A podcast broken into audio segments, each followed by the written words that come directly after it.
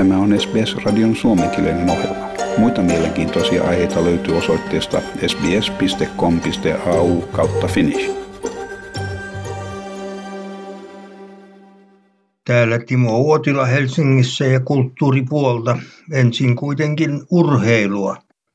Sunnuntai-iltana koko Suomi oli televisioiden ääressä seuraamassa Latvian Riassa pelattavaa jääkiekon MM loppuottelua Kanadaa vastaan. Teillä ja kaduilla ei nähnyt juuri ketään, koska kaikki istuivat telkkarin vieressä. Suomi voitti mestaruuden kaksi vuotta sitten. Toivottiin, että Suomi pystyisi uusimaan mestaruutensa. Jännitys säilyi loppuun asti. Varsinainen peliaika päättyi 2-2.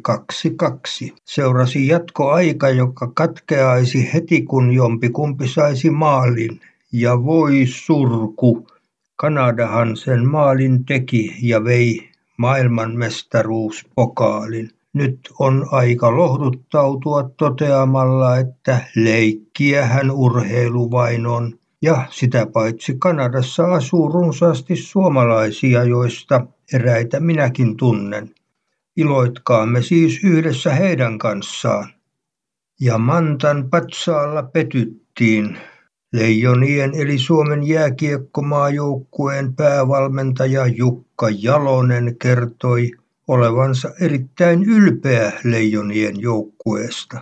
Kultajuhliin mitoitetut mellakka-aidat ja vartiointi eivät riittäneet pidättelemään edes hopeamitalijuhlien riemua.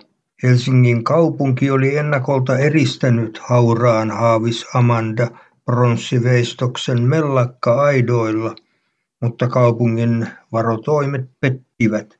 Innokkaimmat juhlijat pääsivät jälleen polskimaan ja kiipeilemään suihkulähteeseen. Ja Suomen piti aloittaa komea nousu Euroopan oikeiden jalkapallomaiden joukkoon. Olihan huuhkajien joukkue viho viimein selvinnyt EM-valtioiden joukkoon. Pelit alkavat muutaman päivän päästä. Sitä ennen piti näyttää pikkuvelille virolaisille, että isoveli on noussut uusiin sfääreihin. Näytteeksi oli järjestetty maaottelu uudelle tyylikkäälle Olympiastadionille. Yle juhlisti tapahtumaa, taisi olla peräti 12 tunnin erikoislähetyksellä, jossa kävivät puhumassa kirjailija Jukka Pakkanen ja muut fudishullut. Illalla sitten soitettiin Paassiuksen kansallislaulu, se yhteinen Suomelle ja Virolle, ja sitten ryhdyttiin pelaamaan. Suomen piti näyttää, miten isoveli pelaa, mutta voi kauhistus, ei siitä näyttänyt tulevan mitään. Suomen valiomiehistö ei onnistunut saamaan yhtään maalia. Viro sentään teki rankkarimaalin. Suomi siis hävisi 0-1. Oli siinä valmentajilla ja asiantuntijoilla selittelemistä ja fudishulluilla kestämistä. Ja sitten oikeita kulttuuripuolta. Kesäkuun neljäntenä päivänä Kulttuuriväki järjesti eduskuntatalon edustalle tosi mahtavan ja vaikuttavan mielenosoituksen. He kertoivat jääneensä tyhjän päälle, kun koronapandemia on estänyt kaikenlaisten yleisötapahtumien järjestämisen. Kulttuuriväki on joutunut vielä pahempaan katastrofiin kuin ravintolat ja hotellit. Hallituksessa ei heille ole löytynyt läheskään riittävästi ymmärtämystä, toimenpiteistä nyt puhumattakaan. Kulttuurialan mielenosoituksessa oli koolla ainakin toista tuhatta ihmistä. Uusi keskustalainen tiede- ja kulttuuriministeri Antti Kurvinen sanoi, ymmärrän hyvin tämän ahdistuksen, näköalattomuuden ja vihan. Eipä hän kuitenkaan osannut luvata mitään konkreettista. Taidealojen kurimus on puhuttanut pitkin kevättä, mutta vaaliteemaa siitä ei tullut. Kulttuurista ei tullut siis merkittävää kuntavaaliteemaa. Puolueiden vaaliohjelmissa on suuria eroja siinä, miten kulttuuria painotetaan. Ja Juho Kuosmasen uutuuselokuva pääsi Kannin pääkilpailusarjaan.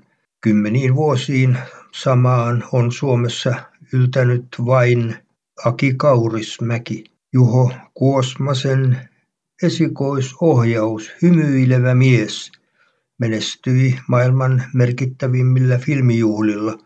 Nyt hän tavoittelee himoittua Kannin kultaista palmua Roosa Liiksomin palkittuun romaaniin perustuvalla Hytti numero kuusi elokuvalla. Korona-aika avasi silmät kauneudelle. Muotoilupalkinnon saajat sanovat esineiden on oltava kestäviä, mutta myös kauniita. Näin muistuttavat arvostetun Kai Frank muotoilupalkinnon saaja Johanna Gullikseen ja vuoden nuori muotoilija Hanna Anonen. Ja ruotsinkielisen työväenopiston Arbiksen akvarelliryhmä matkusti Hans-Peter Holmsteinin johdolla Suomen linnaan. Teimme saarella ensin tutustumiskierroksen. Samalla itse kukin sai valita paikan, jossa oli kiinnostunut maalaamaan akvarellin. Sain värit mielestäni sopimaan maisemaan.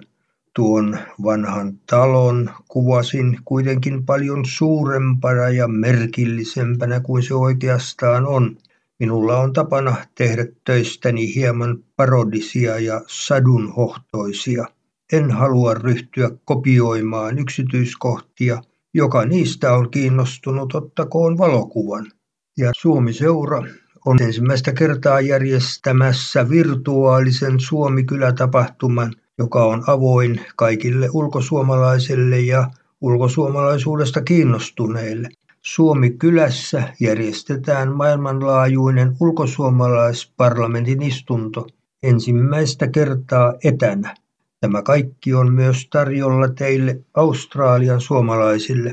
Menkää Suomi-seuran nettisivuille saamaan lisätietoja.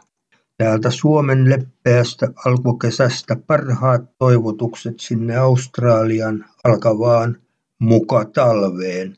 Ja pysykää terveinä. Tykkää, jaa ja ota kantaa. Seuraa SBSn suomenkielistä ohjelmaa Facebookissa.